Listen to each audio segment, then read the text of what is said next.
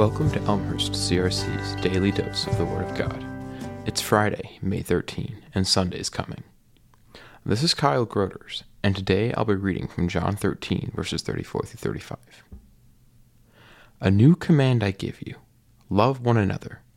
As I have loved you, so you must love one another.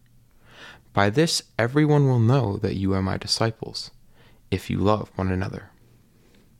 In these verses, Jesus is addressing his disciples while in the upper room in the hours leading up to his arrest. He knows of the immense hardship that is about to come, for him personally and for those who follow him. He knows that they are about to experience a new level of danger and of fear. He knows that being a disciple of Jesus in the coming days will carry a cost. In the midst of this knowledge, his instruction to his disciples is clear love one another. Rooted fully in the love of Jesus, the disciples must love one another. I find it interesting that Jesus speaks of this command as being new.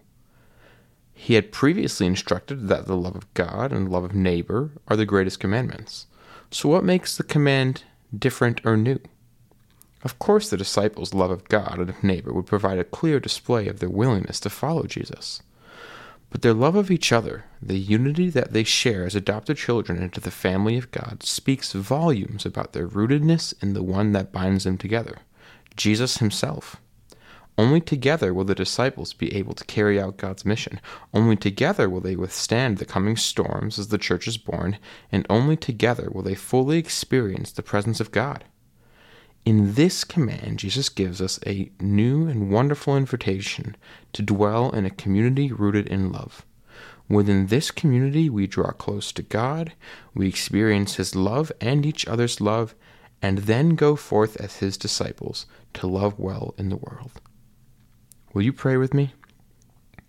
Lord Jesus, thank you for commanding us and inviting us to love one another to participate as members of your family in a community dedicated to loving worship. While we do not always agree or see things the same, we know that our unity is founded in you and your love, which transcends those differences. Help us to live together in loving unity as we seek to love well in the world. Amen.